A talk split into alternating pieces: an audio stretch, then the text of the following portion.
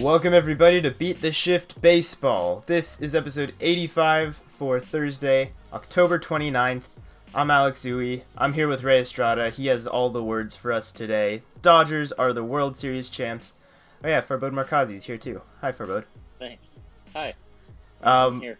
so that was it. That's all I'm here for. I did the intro today.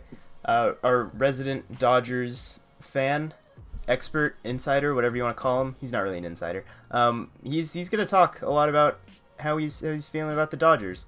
Um, He's inside LA. and maybe I'll ask him some questions. I'll ask him some of the uh, the post game press conference easy lob questions and, and let him let him do the rest. How does that sound to you? I like it. Can Okay. I start? Yeah, yeah.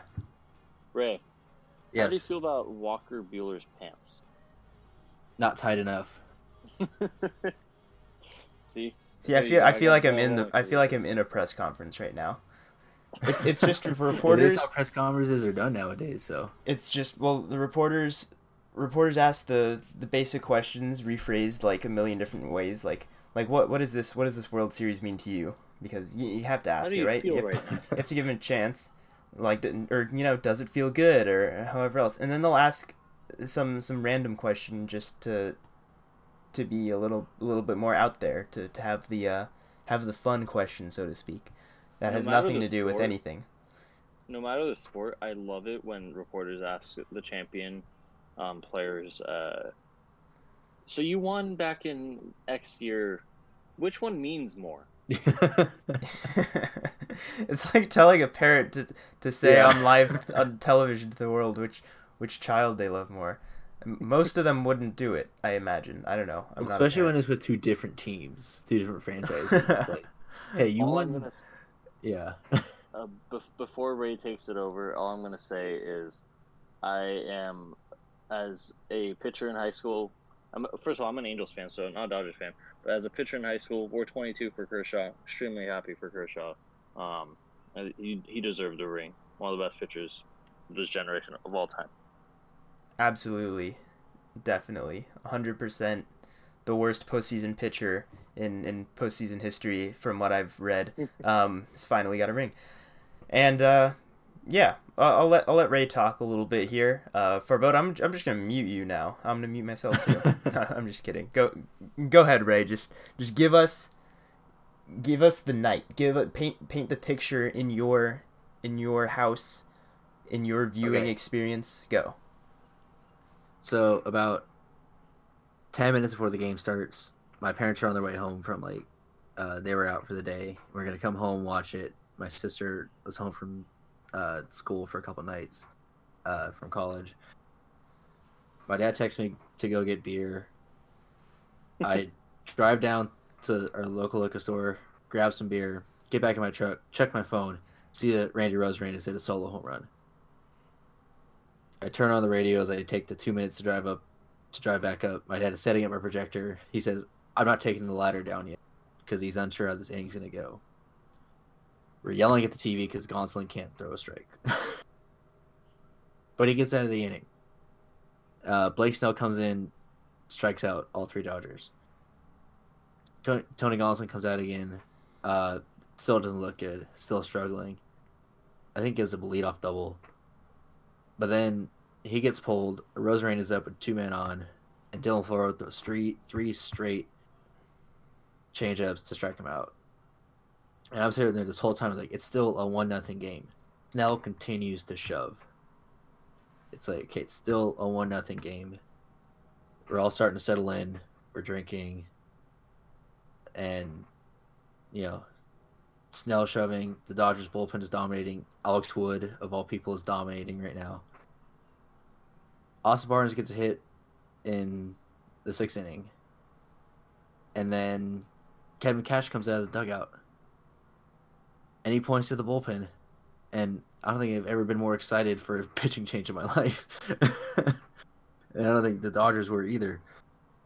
He brings in Nick Anderson, part of the three headed monster for the Rays, but the worst one in this postseason. He's given up a run in every appearance in the World Series in all but two of his postseason appearances. Comes in to face Mookie Betts, throws two wild fastballs, doubles, then he throws a wild pitch to tie the game, and then Mookie Betts takes home on a fielder's choice by Corey Seager, a chopper right to the first baseman with the infield drawn in. Mookie Betts scores.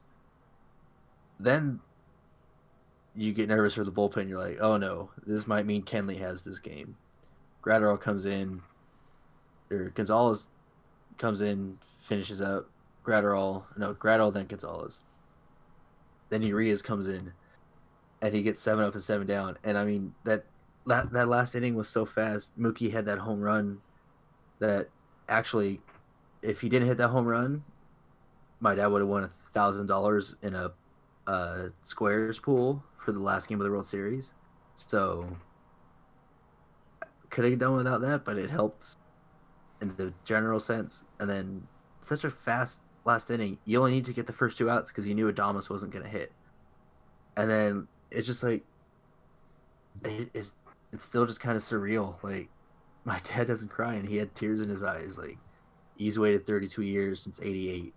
We're all hugging each other and everything. We don't like my family doesn't do that, but like that happened. Fireworks are going off down the street and stuff, and police helicopters going. It, it was, it was one. It, it was one of the greatest moments of my life to experience that.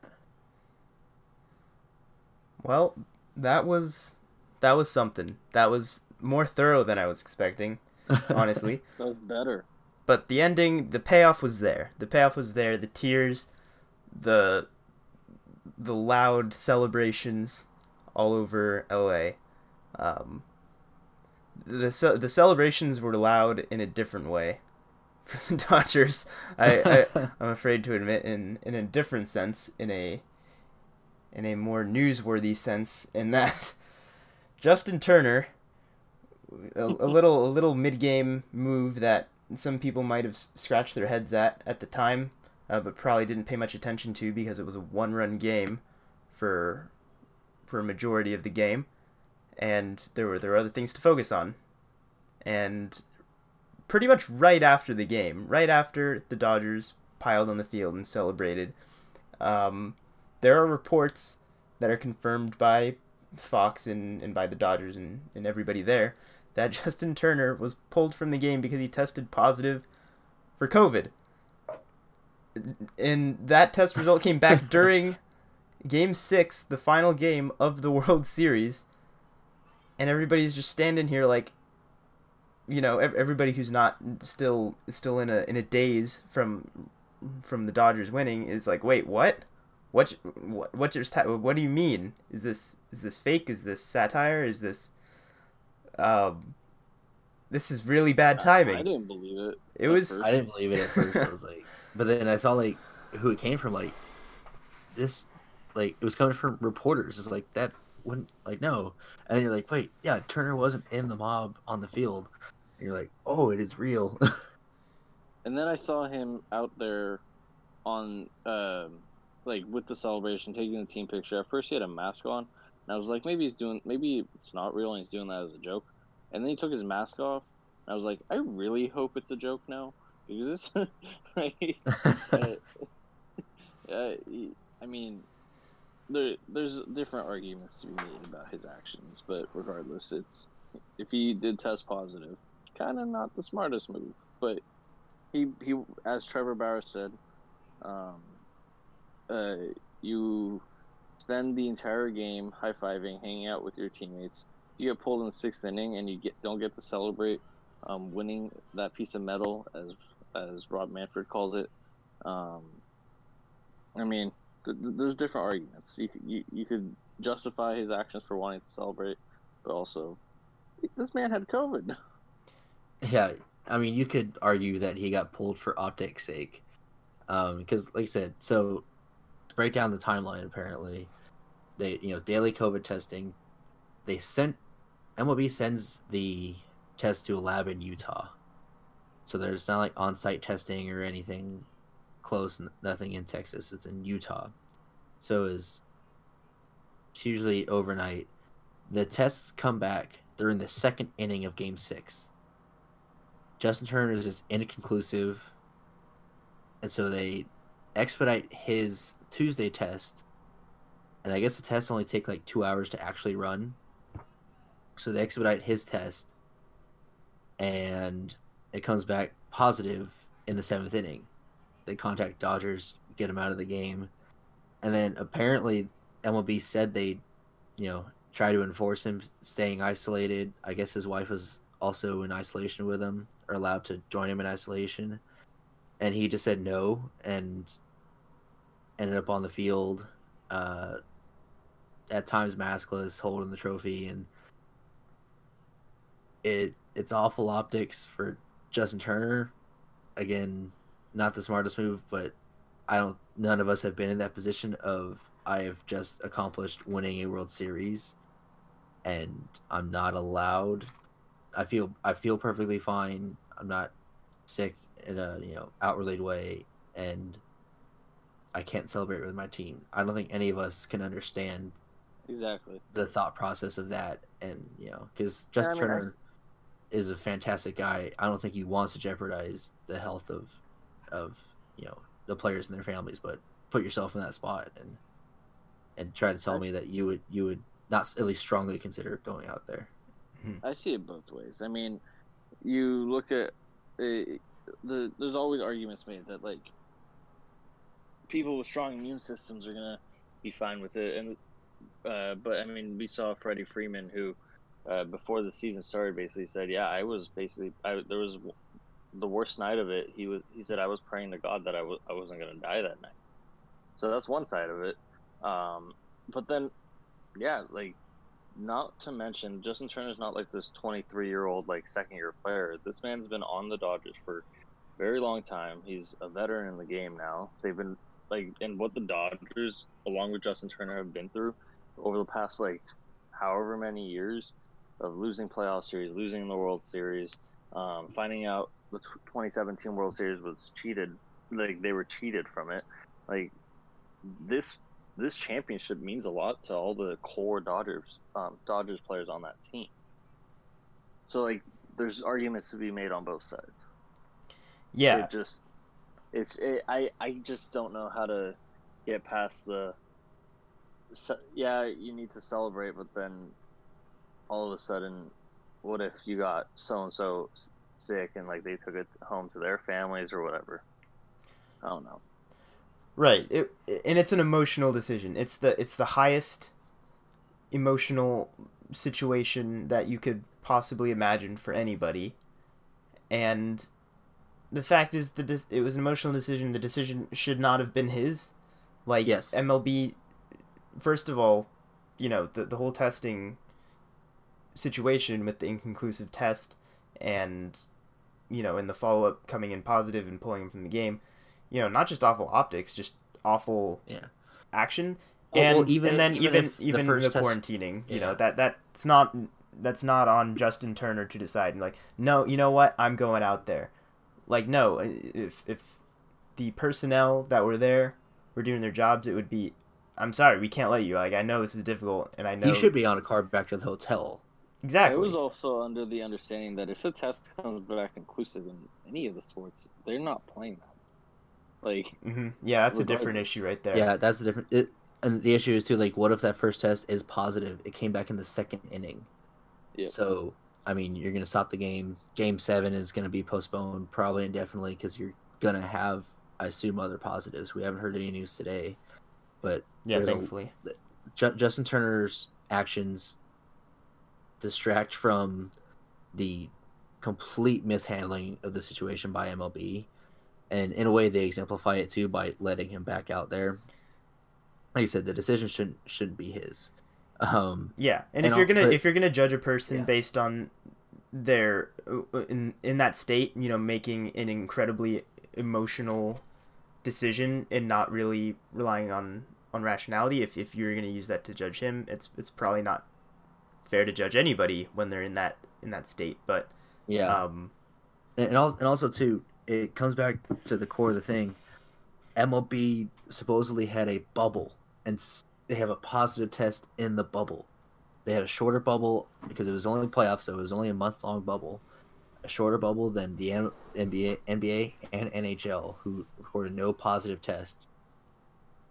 The MLB barely got. They couldn't even quite make it a month without having a positive test.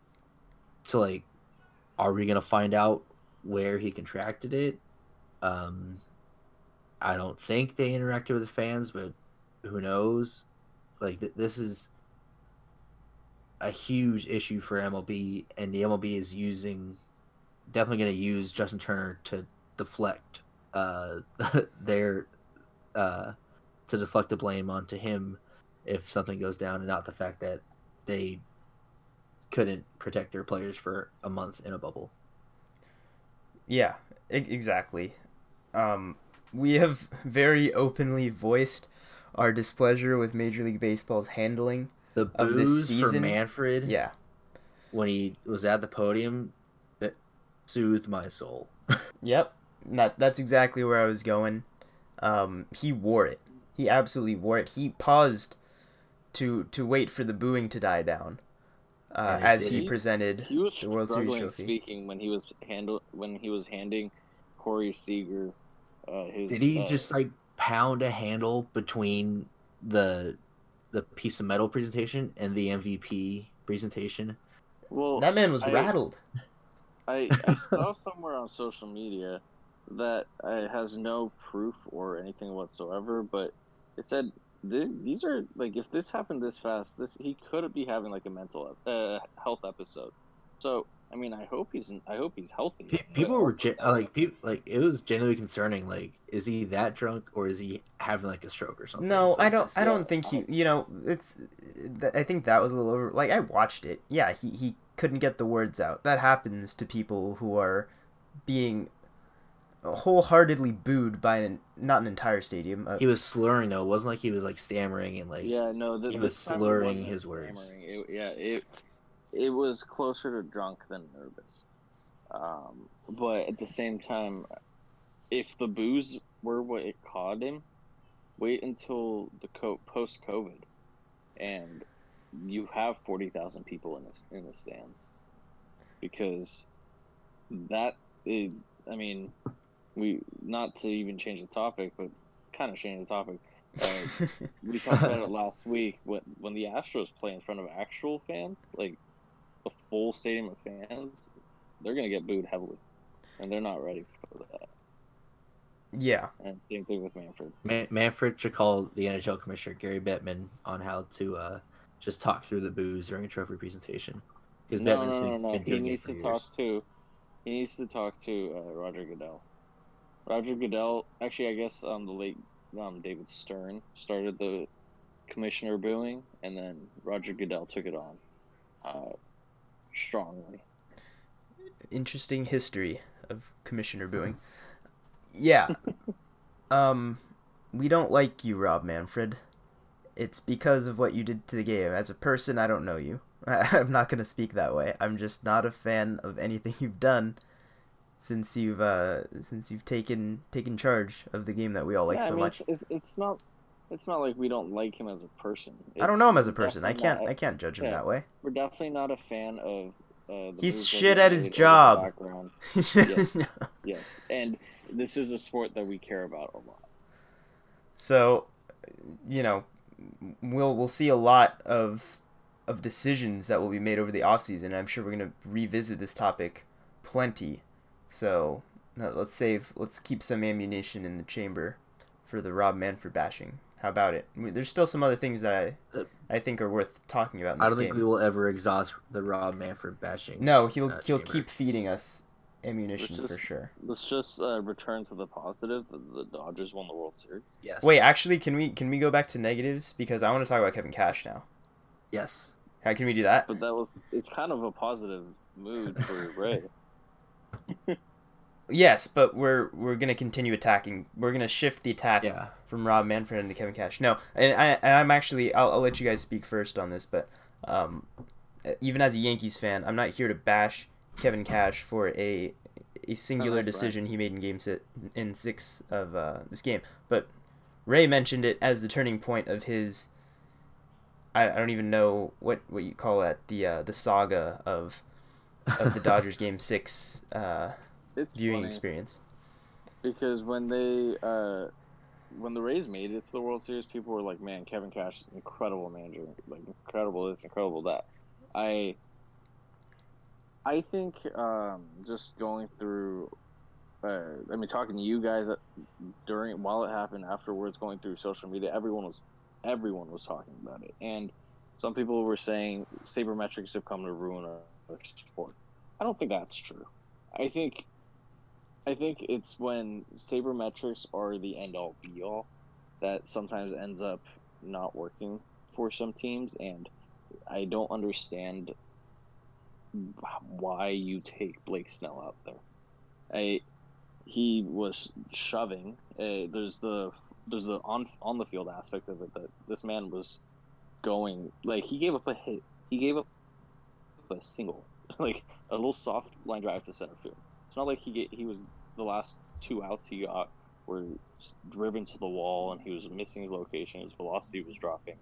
He gave up a single, and then, uh, like so he gave up a single. You take him out, but and you do have good like bullpen pieces. You do have good people um, coming behind him, but there's so there's the on on the field aspect of the fact that he was just shoving, and then there's the psychological aspect. And Ray even brought it up. It's not just psychological on, for the team. Obviously, the team matters more um, in this case, but the fans like everyone was like, "Oh my God, it's the middle of the sixth inning, and they're taking Blake Snell out."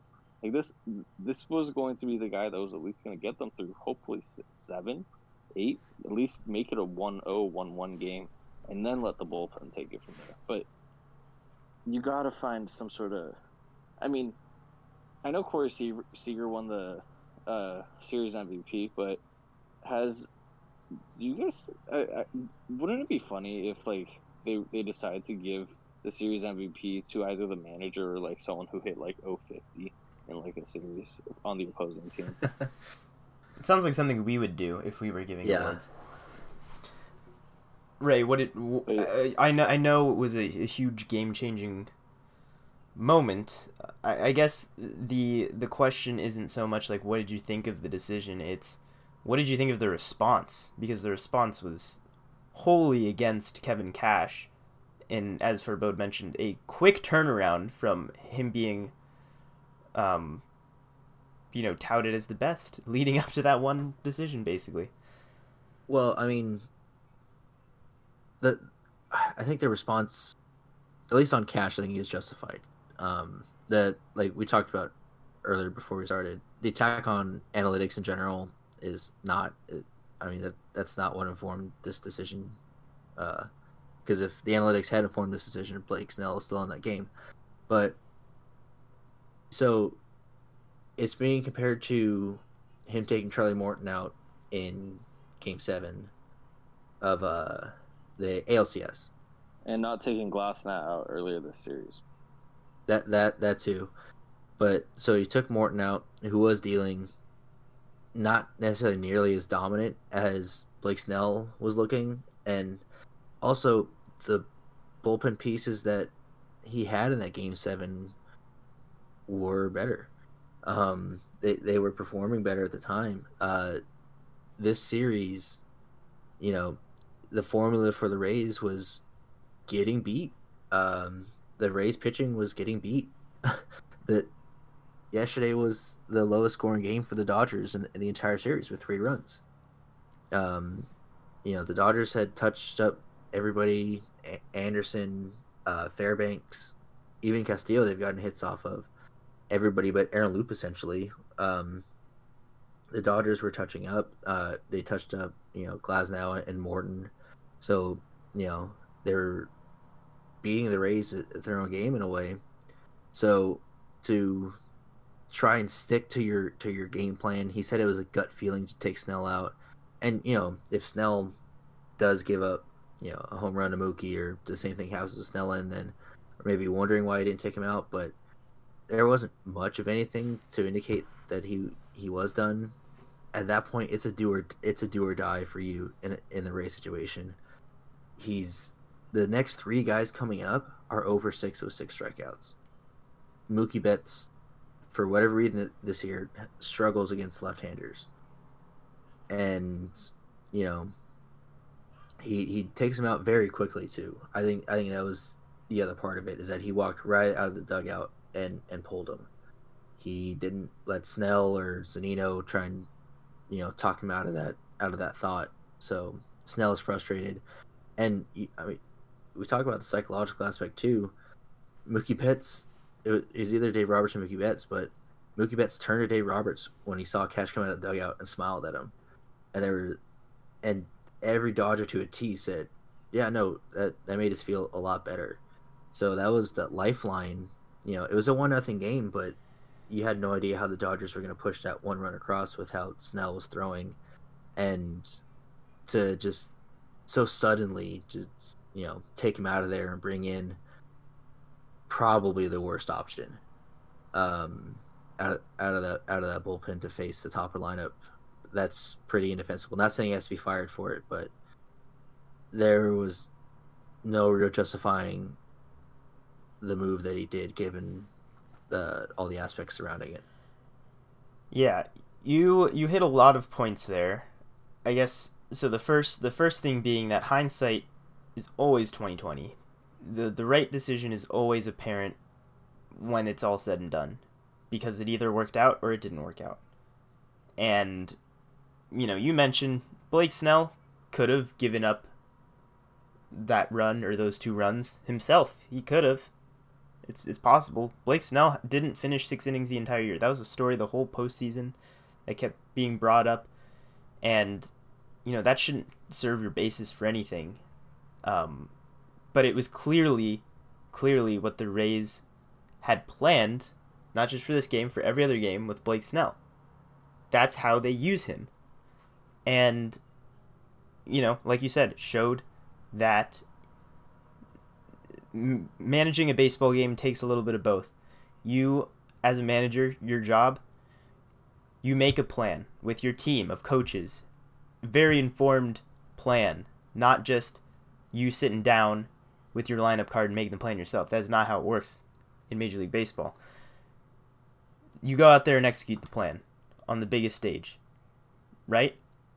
Even even yeah. more, you you go out and and you you move the pieces around and the players are the ones who execute. And then you pray because no matter what happens, if it goes right or if it goes wrong, it's going to fall on you. That's your job as a manager. It's an unenviable position. Right. And they know that's the job. The, the, he this is not a surprise to him. He he knows whatever happens here is going to fall on me because that's my job. He's a he's a what's something that absorbs um, a lot of he's a punching bag. How about that? That's that's his job. You know, he He's absorbs, our designated drywall. He absorbs he absorbs the good stuff as well. I I, I don't know, like a sponge, I guess. Um, he he knows the job, and he's a he's a terrible manager because earlier this year he just straight up lost his cool, and started threatening other teams by saying like we're gonna hit you in the head with fastballs essentially. You know, not word for word, but he lost his cool and that as the manager, your job is not to lose your cool. Your job is to handle the media, not get it all riled up. So, in that respect, I agree. He's a bad manager. But in this case, he made a decision he's been making all season long. And it and it's a decision yeah. that's not entirely his. People that want to point fingers, uh, even in the back of their minds, they probably know it's not only him, but he's the one that goes out there and takes the ball from Blake Snell. That hurts. He was under 80 pitches. That hurts. He struck out the first three batters in that lineup, both times first two times to the order. You have to like those chances. You have to be paying attention to the game, and you gotta go out there and say, you have to beat my best my best player if you want to win. Right? That's that's how it's got to be as a manager as as anybody out there. Um, that's what it came down to. He didn't have his best guy out there. Nick Anderson, pretty good pitcher in every other respect. Struggled a little in the postseason, but you know, that was their plan going into the game all year long. It was Snell for five, and then we go some combination of Anderson, Fairbanks, Castillo, lock it down, maybe bring in Loup for a lefty or two. And that's it. That's the plan. So Kevin Cash probably not going to get fired because he he is perfect for that Rays approach of don't make emotional decisions. That's how they play the whole year. They they trust what they're doing and Kevin Cash will go out there and be a trigger man no matter what because he knows like you know, I'm just doing my job basically. Um, I yeah I. so yeah, I mean, like we've we've touched on this. It's and you you brought up a really good point that I think explains it really well. Sabermetrics, obviously, uh, like the attack on analytics, statistics, sabermetrics, the whatever you want to say, that's what got them to the World Series. Like that, their plan of action, how you explained it, Louis, their the way they had their plan, their what, how their game plan overall, how they um, pitch their team, how they make their managerial and coaching decisions. It's all it's all what they do. So like on one hand, you you can't fault the manager because in the at the end of the day, it is a coach's. Uh, the, all the coaches can do is try to put the players in the in the best positions they can be to succeed. I just think when you have a Blake Snell who's shoving like that and gives up a infield single, give him another batter and then and then make that decision. Yeah, and you know, I don't want to talk too much about this because I I am admittedly biased, but the Rays didn't lose because of Kevin Cash. The Rays lost because they were the inferior team. No question. They they they were arguably the inferior team in every series that they played, except for you know the Blue Jays wild card series against you know eighth seed team there, whatever. Every matchup, you know, you, you look at the the roster that they have, in the on paper you, you know situation that they have they they worked extremely well with what they had and they had the tough. players I, I will credit the players more than anything that showed up and just completely balled out took it to the yankees took it to the astros who are are not easy opponents i would say they they probably had a harder road than the than the dodgers did at least the dodgers made it look much easier because they're a stronger Eh. team dodgers are a stronger team it, they they, they kind of They made it both look have very easy They- tough roads, but I mean the the Braves you can argue are better than the Rays. or the Astros. You mean? Or, yeah, whatever. It, it it doesn't it doesn't matter. That's not the point. Yeah. The point is that the Rays players showed up. They showed up when on paper they weren't projected to, and the Dodgers players showed up when they were projected to crush the Rays. They did. They didn't crush them. They beat them tenderly. They gave them a couple wins, including an absolutely insane Game Four, which you know we didn't talk about at all, but just some just some horrible mechanical baseball to end off that one. I'll just say that. Uh, go go watch the highlight if you haven't. And that's that's what it came. It, it always comes down to the players. Randy Arozarena played out of his mind. That is not something the Rays thought they had in their arsenal, but then they did, and they're like, okay, you're our you're our two hitter or our three hitter, and you're gonna provide all the offense. The rest of the Rays lineup was atrocious, and it wasn't good on paper. So you know, are they really? They somehow underperformed in the World Series to what their already mediocre lineup was. Willie Adames, like you said earlier, can't hit. He he just straight up couldn't do it. And the the fact that they're getting Wander Franco next year makes me a little scared, um, because imagine them with a shortstop who can hit the ball. And Brandon Lowe had some humongous hits. That's his game plan. He gets the big hits, and the rest of the time he's a blank. He's a zero. He strikes out way too much Yeah. and doesn't work. He walk. basically hit the same pitch all three times. Yeah. He just hit a fastball belt high outside, went with it, and hit out of the park. Yeah. If they threw any other pitch, he was not touching it. Mike Zunino got his first hit in Game Six of the World Series. Yeah. And he was arguably their second best hitter coming into the series. It's it's just it's on on paper. You know, you got you you look you look at things on paper. You have to you have to throw it out the window for the for for any of these these postseason games because it's such a small sample size. But again, you're not going to be surprised when the Rays lineup can't handle the Dodgers because they weren't expected to be that good. So they lost this coming into it. Every team that loses in in the playoffs does. They lose it before it starts, really. Because it's about the guys that you have that you can roll out there. That's it. That's all that's all I have to say about the Rays, about the Dodgers in the World Series. Um did was there anything huge that that I glossed over that you wanna you wanna circle back to? Uh, I'll ask you first, Ray. Um, I uh, I'll I'll point out. Uh, we talked about Arozarena, awesome this postseason. Ten home runs, uh, what 28, 29 hits in this postseason. Mhm.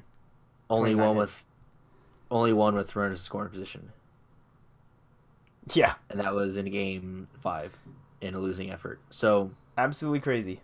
I mean, is that partly his fault? Yes, because it seemed like he had some opportunities, but there also a lot of times there wasn't guys on base for him. So, um, yeah, like like you mentioned, the Rays didn't really show up. Kiermaier short, sort of did in, in the World Series. He was a turned into a bit of a dangerous bat at the bottom of the order, but he had auto outs at seven and eight, at seven and nine with uh with Adames and and Zunino, and you know their pitching carried them there. They barely escaped both of their LDS and their LCS. They were three nothing in the LCS and almost lost that, and arguably they easily could have lost the first three games of of that series. So you know, they they finished with a negative two run differential, and The they Dodgers it- did. the Rays did. Oh, the Rays did. Okay, Ra- Dodgers finished plus 35. that makes more sense. Yeah. But the Rays made it to game six of the World Series and had a negative two run differential. So they, they're, you know, the way their team is built worked until they ran into a team built much better than they are. Hang, So, hanging Yeah. by a thread is the term. yes. I uh, what I have that we don't have enough time to talk about is uh, what this World Series, what this playoff is going to end up meaning for the future. Of Oh, that's that's a whole that's a whole another podcast, baby. yeah. We're gonna we're gonna come at you with all the the hot takes about what we think the playoffs will look like next year, in the year after what that. the rules of baseball look like next year. Yeah, how history will see this one.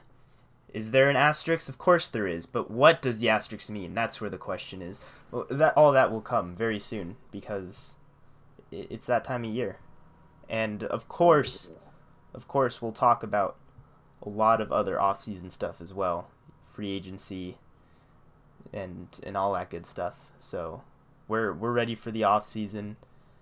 Um, this was a fun season, even though it was short and frustrating. Oh, so frustrating, from for many reasons. But um, we did have baseball to watch for some time, and we'll have more baseball to talk about at some point, hopefully. I don't know. The world is is in a, in a questionable yeah, trajectory. this right was an overall very like best like negative sounding podcast, but like like a lot of shit just went down. Like I'm very excited the Dodgers won the World Series, but there's a lot of stuff that happened that people aren't happy about. yeah. This this is the one justice of 2020 so far. Yeah, I guess the Lakers winning for for Kobe too. Good congrats for them. But like, you know what I mean? Lakers. LA wins Battle of the Bubble. You gotta you gotta take little victories where you can. If you want to take a big victory, you gotta vote. So do that. Uh, nobody's Oh, listening yeah, to go this vote. Who hasn't Go voted, vote. hopefully, but go vote. And you know why why even be ambiguous about it? Go vote for Joe Biden, please, because otherwise it's like you're not doing anything. Um, well, v- vote for other people, other, um, you know, off- offices except for president. But you, you know what I mean. The the, Vote- the vote for point the point remains. Vote for morality. Yes. Good. I don't good trust other people's conscience. yeah, let, let's let's not make it confusing. um, that is it for today. Thank you everybody for sticking around and joining us. Uh, if you did enjoy, make sure to rate and comment and subscribe to our podcast. Uh, we really appreciate it. Connect with us on social media at Beat the Shift BP, Twitter, Facebook, and Instagram. Our website's beattheshiftbaseball.com, where all our podcasts are, articles, anything else, it's all there. That is it for today. Thank you, everybody. One last time, congratulations again to you, Ray, to the Dodgers. As always, Farbode. Peace. Go Dodgers.